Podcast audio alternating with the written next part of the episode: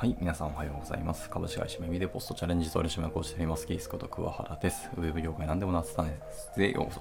この番組ではウェブ業界に関すること、また様々な学びになるコンテンツを目指してお届けしていきたいと思います。はい、えっ、と、まあ、本日からですね、えーの朝活を配信していこうかなと思ってます。えーこっちのライブ配信ではなくて、今もやってます。Twitter スペースで、えっ、と、なんか技術的なものだったり、自分がネットで見つけた記事とかを、またらっと読んでるだけなんですけど、はいまあ、その配信ですね、あのやっぱ流れてしまうというか、あの一度、まあ、録画、録音もできるんですけど、やっぱり一定期間で閉じてしまいますし、まあ、せっかく配信データとしてあのもったいないので、やっぱ音声でも収録をして、こちらにも流していこうかなと思って、えー今日からやってみたいなと思っております。では、本編をどうぞ。はい、おはようございます。で、えっと、今日も、えっと、朝活をやっていきたいかなと思います。昨日に引き続きですね、えっと、 React 18のブログをちょっと読んでいこうかなと思います。はい。まあ、 React のバージョン18も結構話題になったんですけど、僕が全然追えてなかったので、あの、公式ブログを読んでいこうというところですね。で、昨日は、えー読み始めてて、その新要素、新機能のところまで話入りました。で、えっと、自動バッチングと、えっと、トランジションですね。のところまで入って、入ったとこ終わったのかなと思いますね。なので今日は、えっと、続いて、えサスペンスですね。はい。みんなで好き、サスペンスの機能のところのお話までちょっと入っていこうかなと思います。で、ちょっとですね、朝からちょっと我が家はうるさいんで、ちょっと雑音が入ったら大変申し訳ないですけども、はい、じゃあ読んでいきたいと思いますね。えーサスペンスの新機能ですけども、はい。えサスペンスにより、コンポーネントツリーの一部がまだ表示できないという場合に、そのロード中っていうような状態を宣言的に記述できるようになりましたよって言ってますね。はい。まあ、皆さんも一度はコード見たことあるかもしれないですけど、そう、サスペンスっていう、あの、ちゃんとコンポーネントですね、本当に。タグがあって、その、えっ、と、属性とか attributes の中に、 fallback っていうのを指定できると。で、 fallback イコール、まあ、なんか、ローディング用のコンポーネントとか、はいまあ、文言とか適当なものを載せられますねと。で、公式サイトのソースコードでは、あの Spinner っていうコンポーネントがあって、それを指定してますね。はい。で、まあ、挟んであげて、なんか、中身のコンテンツのタグを入れてあげると。そんな感じですね。で、まあ、サスペンスによってですね、えっと UI が、ま、ロード中っていうの状態を、はい、えっ、と、 React のプログラミングモデルで宣言的に、えー記述可能な主要コンセプトにま昇格ができますよというふうに言ってますと。はいはい。まあ、その上に、えーより高レベルな、えー機能を構築していけるようになりますと。はいはいはい。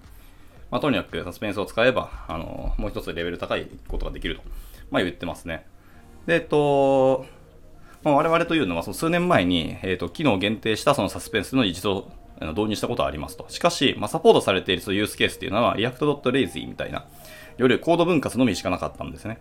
で、えっと、まあ、サーバーのレンダーとかについてはまあ一切サポートしなかったというふうに言ってました。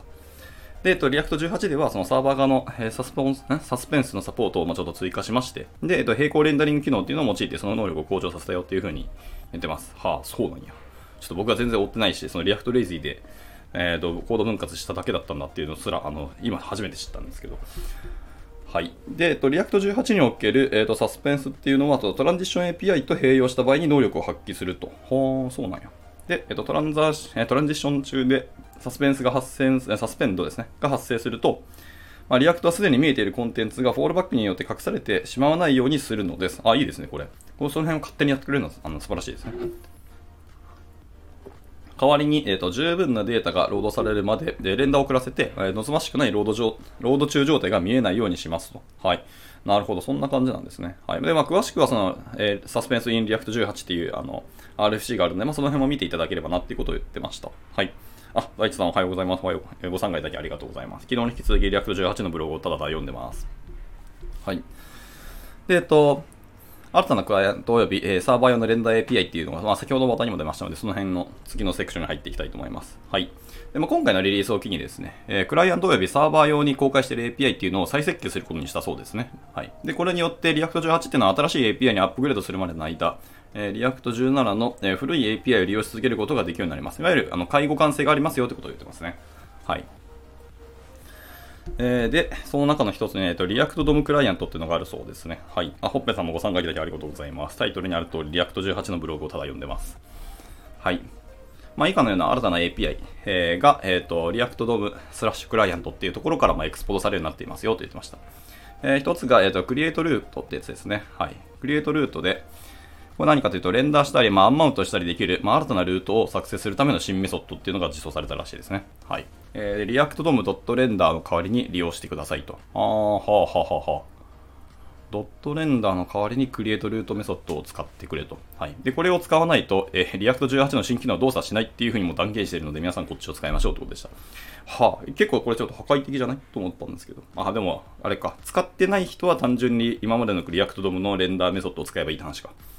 なるほどね。まあ、18使いたかったらもう createRoot に載せ替えてくれよっていう。なんで単純にバージョンアップしただけだと動かないんじゃないか？ああ、そっか。動かないんじゃなくて、動くんだけど、18の機能が使えませんって言ってるだけなので、アプリとしては動くので、まあ一応下位互換性が保ってるってことですね。なるほど。はい。で、続いて、えー、 hydrateRoot っていうメソッドが実装されたらしいですね。はい。サカットさんですね。はい。ご参加いただきありがとうございます。で、えっと、ハイドレートルートっていうメソッドは、なんだ、サーバーでレンダーされたアプリを、えー、ハイドレーションするための新メソッドです。なんか、まあ、名前の通りでしたね。はい。えー、これも React-DOM.Hydrate っていうメソッドがありましたけど、まあ、それの代わりに、まあ、新たな React-DOM サーバー API と、まあ、合わせて、えー、利用してくださいよっていうふうに言ってますね。これを使わないと React18 の新機能動作しません。はい。こうなんか言わなきゃいけないんだろうな、これは。はい。というわけで、React18 を使ったい場合は、まあ、 createRoot と、えー、 hydrateRoot っていうメソッドをちゃんと併用して使ってくださいねということだそうです。じゃないと動かないらしいです。で、えっと、今述べた2つのメソッドはいずれも、えー onRecoverableError という新たなオプションを受け取るようになっていて、ま、レンダーもしくはハイドレーション中に起きたエラーから、ま、 React が復帰した場合に通知を受けてログを残したい場合に利用できますと。あ、これ大事ですね。この辺やっぱちゃんとなんかケアをしているっていうのが React の素晴らしいところではありますよね。 onRecoverableError というオプションが取れるようになったらしいですね。はい。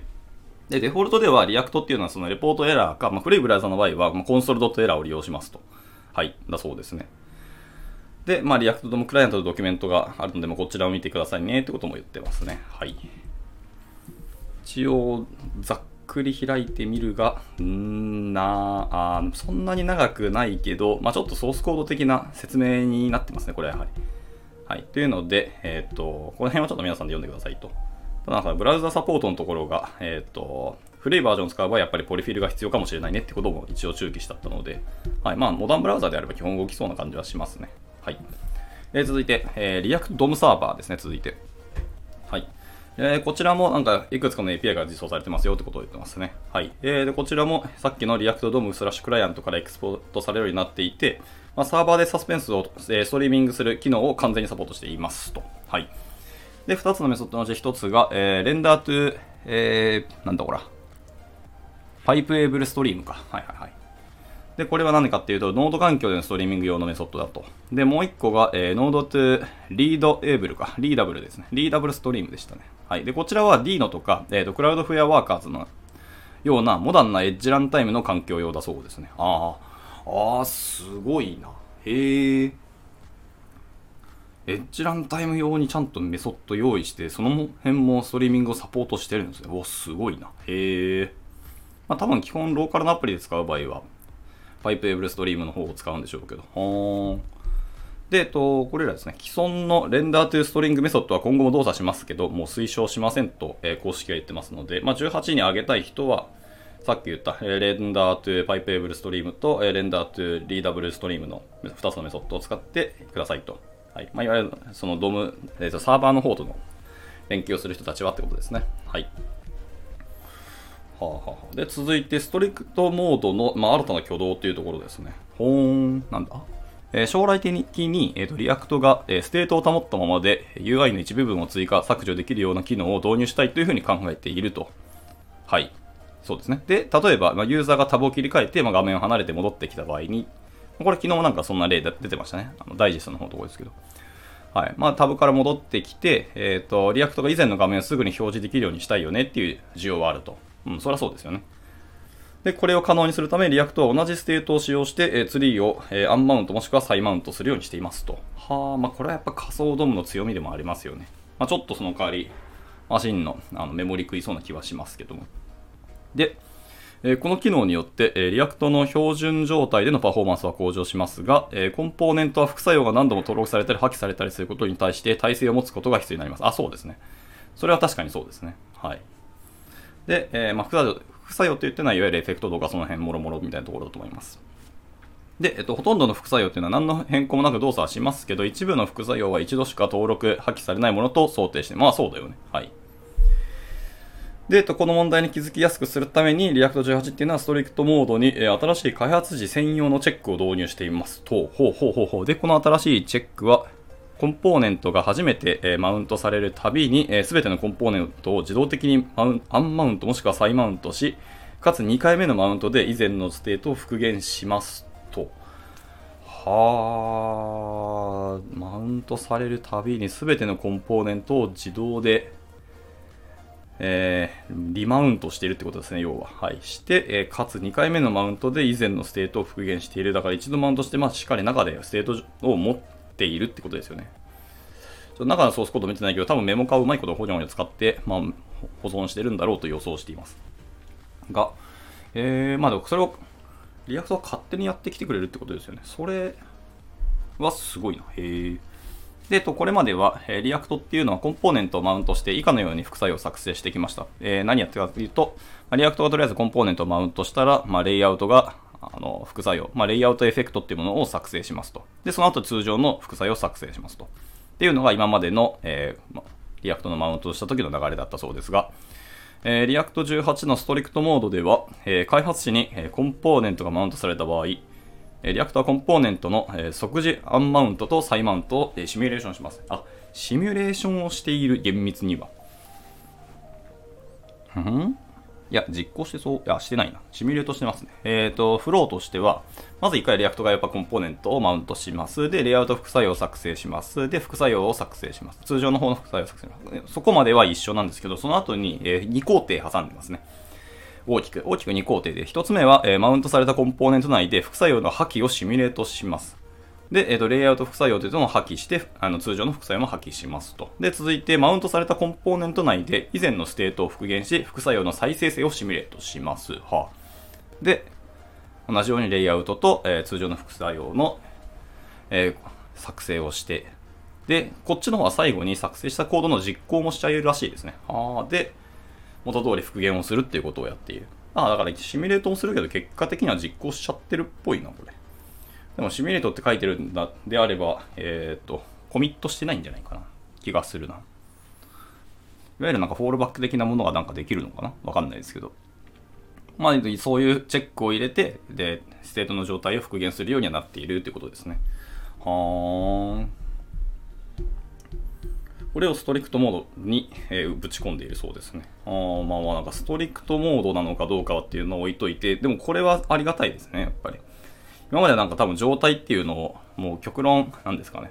どっかのステートとか、あの、データキャッシュとかに置いといて、で、画面戻ってきた状態を検知して、で、そこから僕らがそういうコードを書いたことっていうのは昔も僕もありますし、まあ今もそうなってる気がしますけど、 React 18の strict mode ではそれを、なんか自動でやってくれるのかな少なくともコアの機能に入っているっていうので、これはありがたいですね。なるほど。で、ステートの再利用可能性の、まあ、保証についてまたドキュメントがえっ、ー、と、別途分かれてて、そっちのブログもありますので、それも読んでください。あ、これはブログじゃなくて、ちゃんと、あれですね、公式ドキュメントにありますね。はい、あるので、そこも読んでくださいね、ということでしたが、えっ、ー、と、時間的にどうだろうな。余裕があるならちょっと読みたいかとは思ったんですけど、長いかな？あ、いけそうだな。いけそうなので、ちょっと軽く読んでみますか。これ僕、ちょっと僕が気になってしまったので、えー、読んでみたいと思いますが、えっ、ー、と、ステート再利用可能性の保証というところですね。はい。で将来的に React がステートを保ったま UI の一部分とか、まあ、追加削除できるような機能を導入したいと考えているけど、はい。まあ、その辺の話はさっきと同様ですね。はい。で、まあ、これを可能にするときに React は、えっ、ー、と、まあ、アンマウントする前にコンポーネントが使用して前の、えっ、ー、と、ステートを使用してツリーを再マウントする機能をサポートしていると。はい。ここまでは一緒ですね。で、これによって React の標準状態でのパフォーマンスは向上するけど、えー、副作用が何度も、あ、この辺も被ってますね。はい。なので、あ、そうですね。これをしないと、えっ、ー、と、基本的に副作用は何も変更もなく動作はしますけど、一部の副作用っていうのはその破棄するときですね。アンマウントするときのコールバックで、いわゆる購読を適切にクリーンアップしなかったりとか、まあ暗黙のうちに、あの、一度だけマウント、または破棄されるものと想定したりすると。そんなことが起きそうですよねっていうと。で、まあこれらを、えー、サポートするために、まあさっきと同じようなことを、一回チェックを入れてますよってことですね。で自動的に全コンポーネントの、えー、アンマウントと再マウントを走らせていますと。はい、この辺も一緒ですね。で、えっとですね。2度目のマウントにおいて、 React は初回マウントと、えー、の時のステートを復元します。で、この機能はタブを操作して、そうですね、戻ってくるみたいなユーザーの挙動をシミュレートしたものであり、あ、そういう挙動自体をシミュレートしたものなんですね。ははで、コードが、えー、ステートの復元を正しく処理できることを保証できますと。で、えっと、コンポーネントがアンマウントされる場合は、副作用は通常通り破棄されますと。はい。あの、レイアウトの副作用と通常の副作用ですね。で、えー、アンマウント、再マウントで以下が発生しますと。はい。で、これはいわゆる昔ながらのあの componentDidMount と、えー、 componentWillUnmount と、 useEffect、 useLayoutEffect、そして useInsertion か、エフェクト。この5つが、えー、発生しますと。発火するってことを言ってますね。なるほどね。まあ、これら一連ガーッと流して、えー、アンマウント、サイマウントをしているというような感じですね。はあ、はいはいはいはい。で、補足として、まあ、この挙動っていうのは、いわゆる開発モードの場合にのみ適用されます。本番用の挙動は変わりませんよと言ってました。はあ、なるほどね。開発用なんだ。うーん、ってことは本番用にはなちゃんと別途対応しなきゃいけないっぽい気がするな。はいはいはい。なるほどですね。ちょっとこれは考えながら使おう。すぐに導入したいっていうのはではなくて、ちょっと検証したいですね、この辺は。はい。で、えっと、本来のドキュメントに戻りますね。えー、先ほどまでが、えー、っと、ストリクトモードの話で、続いて新たなフックの話ですね。えー、新たなフックとして、ユーザー ID っていうのがあるらしいです。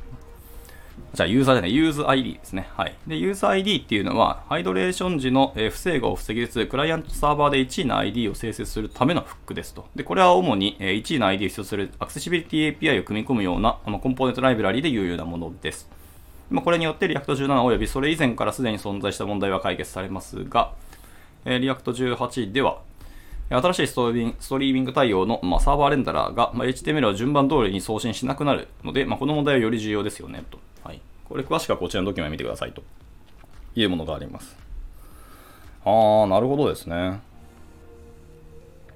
まあ、ちゃんとクライアントとサーバーで1位の ID を生成するっていうようなフックが1個えー、公式から用意されたらしいですね。今まで多分1位の ID を自分たちで生成してたんですけど、それが React のそもそものやつで持っているっていう感じですね。はいはいはい。で、えっと、補足として、ユーザー ID っていうのはリスト内のキーを作成するために使うものではありませんと書いてますね。キーはあなたのデータから作成されるべきですよって言ってました。ははは。なるほどですね。これは大事ですね。はいはい。リストの時のキーを作成するために使うもんじゃないよっていうので、逆に言うと使ったら何か起きそうですね。はい。この辺はなんか誰かやって記事書いてないかなっていうのをちょっと探してみようかと。はい。じゃあ続いての、えっ、ー、と、フックですね。続いて、えー、ユーズトランジッションですね。はい。まあ、これは昨日も出てきたワードかもしれないです。ユーズトランジッションと、えっ、と、スタートトランジッションにより、まあ、一部の更新っていうのは緊急性が低いということをマークできるようになりますと。でその他の更新はデフォルトで緊急性が高いものとして扱われます。はいはいはい。で、 React の緊急性の高い更新、まあ、例えばテキスト入力の更新とかは、緊急性の低い更新、まあ、例えば検索結果のリストのレンダーを中断できるようになります。はい、こちらのドキュメント見てねってことでした。はい、まあ、昨日も見てた通りですけど、確か、緊急性低いものは、緊急性高い、えー、と更新が入ったら中断されて、先に高い更新が走った後に戻す。えー、また走らされるみたいな感じだったと記憶してますね。で、まあ、それを使うときもやっぱり useTransition と startTransition をうまいこと使ってねっていうことだったという記憶してます。はい。で、続いて、えー、use deferred value っていうフックが入ったそうですね。なんか名前の通り感はありますが。はい。で、use deferred value によって、これ何かというと、ツリー内の緊急性の低い更新の再レンダーを遅延させることができます。はい。えー、 debounce に似てますけど、まあ、それと比べていくつかの利点がありますよね、と。で、遅延時間が、えーと、固定じゃないので、あの、最初のレンダーが画面に反映された時点ですぐに遅延されていた方の、えー、レンダーを始められるようになると。え最初のレンダーが画面に反映された時点ですぐに遅延されていた方のレンダーを始められる。はいはいはい。なるほどね。で、また、遅延されたレンダーは中断可能であって、ユーザーインプットをブロックしませんと。はい。なので、よりユーザーにあの操作をちゃんと早く返してあげるっていうことができるようになりますよねってことを言ってますね。はい。まあ、ユーザーをブロックしないっていうのは結構大事なことだと思うんで、この辺は結構使われるんじゃないかなと思いますね。 use deferred value っていうものですね。はい。で、続いて、えー、ユーズシンクエクスターナルストア。ほう、なんか名前すごいな。 useSyncExternalStore。はい。まあ、えっと、外部ストアですね。で外部ストアへの更新を強制的に同期的に行うことで、えっ、と、外部ストアが並行読み取りを行えるようにします。ああ、そういうことね。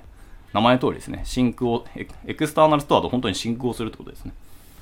でしかもこれを強制することができるのか。はあ。で、これによってまあ外部のデータソースに購読する際に、まあ、 useEffect を使う必要がなくなるので、 React 外部の状態を扱うあらゆるライブラリにとって推奨されるものです。これいいですね。なるほどね。今まで多分確かに useEffect でガチャガチャやってたけど、これ使わなくてもよくなるんだ。はあ。だって今いいって言ったけど、どういうケースだ？あの、そうか、 useEffect で引数、第2引数でなんか配列的にこれとこれみたいなのを指定してたけど、こういうの別にやらなくても、えー、 useSyncExternalStore でうまいことやったりすることができるようになると。で、補足としてこれは、まあ、アプリケーションコードではなくてライブラリで使用されることを意図している。あ、なるほどね。はあ、はあ、 React と連携するそのエコシステムとかサードパーティーのライブラリの方で使われることを意図しているってことか。おそらく。うーん、僕らがじゃあ使うことってそんなないのかもしれないな。結局じゃあ僕らは useEffect を使うことが多いのかな。で、一応こちらについても、えー、詳しいドキュメントがありますが、えー、なが、ちょっと、読める気がするので、ちょっと読んでみよう。はい。えっ、ー、と、Use Sync External Store っていうのは、まあ、選択的ハイドレーションや、えー、タイムスライスなどの並行レンダリングの機能と互換性を保ちつつ、えー、外部データソースから読み出しやデータの購読を行うために推奨されるフックです。はい。ちなみに引数1つ目がその subscribe で、2つ目がスナップショット、3つ目以降はオプショナルな、えっ、ー、と、サーバーのスナップショットみたいなところですね。で、えー、引数1個1個の説明をすると、1つ目のその subscribe っていう引数は、まあ、ストアに変更があった場合に呼び出されるコールバックを登録するための関数だと言ってます。はいはいはい。で、2つ目の get スナップショットっていうのは現在のストアの値を返す関数ですと。で、3つ目の、え、オプショナルなもの、get サーバースナップショットっていうのはサーバーレンダリング時に、えー、スナップショットを返すための関数。はい。そんな感じですね。で、まあ、最も基本的な例では、ストア全体を単純に購読すると。で、引数1つ目にストア .subscribe と、えー、2つ目にストア .getSnapshot みたいなのをザップ、えー、投げてしまうという感じですね。ただ、まあ、特定のフィールドを購読するようにもできますと。で、これは、えー、引数は一緒で、2つ目のところをコールバック関数にして、まあ、ストア .getSnapshot メソッドを実行したレスポンスにドット selectField、selectedField みたいな風に指定してあげて、えー、あげればよいと。なるほどね。まるっとやらないで、単純、ちゃんと一個一個指定して、えー、購読することもできますねって言ってました。はい。で、サーバーレンダリングの方では、サーバーで使われるストアの値をシリアライズ、あシリアライズして、えー、 use、SyncExternalStore に渡す必要がある。文字列にしろって言ってますね。つまり。で、 React はハイドレーション中にこのスナップショットを利用してサーバーとのミスマッチを防止します。あこの辺は多分いろいろ実装悩んだんだろうけど、まあ、シリアライズっていう落としどころにたどり着いたんだろうなって感じはしますね。はい。で、えっと、補足がもう1個あります。で、ゲットスナップショット、えー、2つ目の引数の方ですね。っていうのは、えー、キャッシュされた値を返す必要があります。で、もし getSnapshot が連続して呼ばれる場合はですね、その間にストアの更新がないのであれば、全く同一の値を返さなければなりません。はい。で、複数の React のバージョンをサポートするための互換のライブラリーが、まあ、 useSyncExternalStore スラッシュ shim として提供はされています。まこのライブラリーは、えー、 useSyncExternalStore が存在する場合は、それを優先して利用してない場合は、ユーザースペースで実装のに、あ、フォールバックしてくれるようになりますよと。はいはい。ポリフィルに近いですね。まあ、便宜のため、えー、GetSnapshot の結果に対する自動的なメモ化をサポートしたバージョンの API を、えっ、ー、と、UseSync External とはスラッシュ WithSelector としても公開はしてますよと言ってます。はい。はあ、なるほどですね。まだまあ18で使ってればデフォルトで組み込まれているから、まあそっちでいい気はしますが。うんうん。一応そんな感じでしたね。はあ、なるほど。うん、使うのかなちょっとこの辺は僕が今パッとわからないので、誰か知ってる人いたら教えてくれると嬉しいかもって感じですね。一応僕の中でもあと、後ほど調べてみようと思います。はい。で、えっと、ラストですね。ラストのカスタムフック。あ新、新しいフックですけど、ラストは、えー、Use Insertion Effect ですね。はい。で、これは、いわゆる CSS in JS ライブラリーがレンダー時に、えー、スタイルを注入する際のパフォーマンス上の問題に対処できるようにするための新しいフックです。ほう。で、すでに CSSNJS ライブラリを構築しているのであれ、なけなければこれを使うことはまずないけど、まあ現代使ってる人が多いから使うでしょうね。このフックっていうのは、DOM が書き換えられた後、レイアウト副作用ですね。レイアウトエフェクトが新しいレイアウトを読み込む前に実行されます。お、いいね。で、これによって React 17およびそれ以前から存在していた問題が解決されるんですけど、18では並行レンダー中にブラウザに処理が渡って、あ、そうね。レイアウトが再計算される可能性があるため、えっ、と、ここは注意してくださいねってことを言ってました。はい。こちらもやっぱりアプリケーションコードじゃなくてライブラリで使用されることを意図してますねって話をしてます。はあ。なるほどですね。本当いろんなことを考えて18リリースしたんだな。で、一応こちらも別ドキュメントが切り出されていて、すごい短いんでサクッと読んじゃいますね。えっ、と、 useInsertionEffect。これはもう引数に、えー、1個だけ受け取ってますよね。これなんだ？えっ、と、シグネチャーっていうのは、 useEffect と実は同一なんですけど、す、えー、べ、ての DOM 更新の前に同期的に呼び出されます。ここがあの useEffect の違いかな。すべての DOM 更新の前に同期的に呼び出されるものだっていうところですね。はい。で、 useLayoutEffect で、えー、レイアウトを読み出す前に DOM にスタイルを注入するために利用してください。はあ。 useEffect でレイアウトを読み出す前に、えー、 DOM にスタイルを注入するために使ってくださいねと。で、このフックの利用目的は結構限定されているため、まあ、 ref にアクセスしたり、まあ、更新をスケジュールしたりすることはできませんと言ってます。結構ニッチなケースだな、そうすると。なるほど。まあ、少なくとも僕らがそんな使うかっていうとどうなんだろうな。あんまりパッと浮かばないけど、まあ、よっぽど複雑なこととかテクニカルなことをしない限りは使わない気がしますね。で、これは補足として、 useInsertionEffect っていうのは CSS in JS ライブラリーの作成者、作者以外が使うべきではありません。はい、なかったです。ちゃんと公式言ってました。まあ、 useEffect や、えー、 useLayoutEffect を通常は使ってくださいっていう風に、えー、書いてましたので、はい、それに従いましょう。なので、まあ、なんか Emotion とか styled-components を作ってる人たちが、えー、使うようなライブラリーっぽいですね、これ。あ、じゃあ、フックですね。はい、ということでした。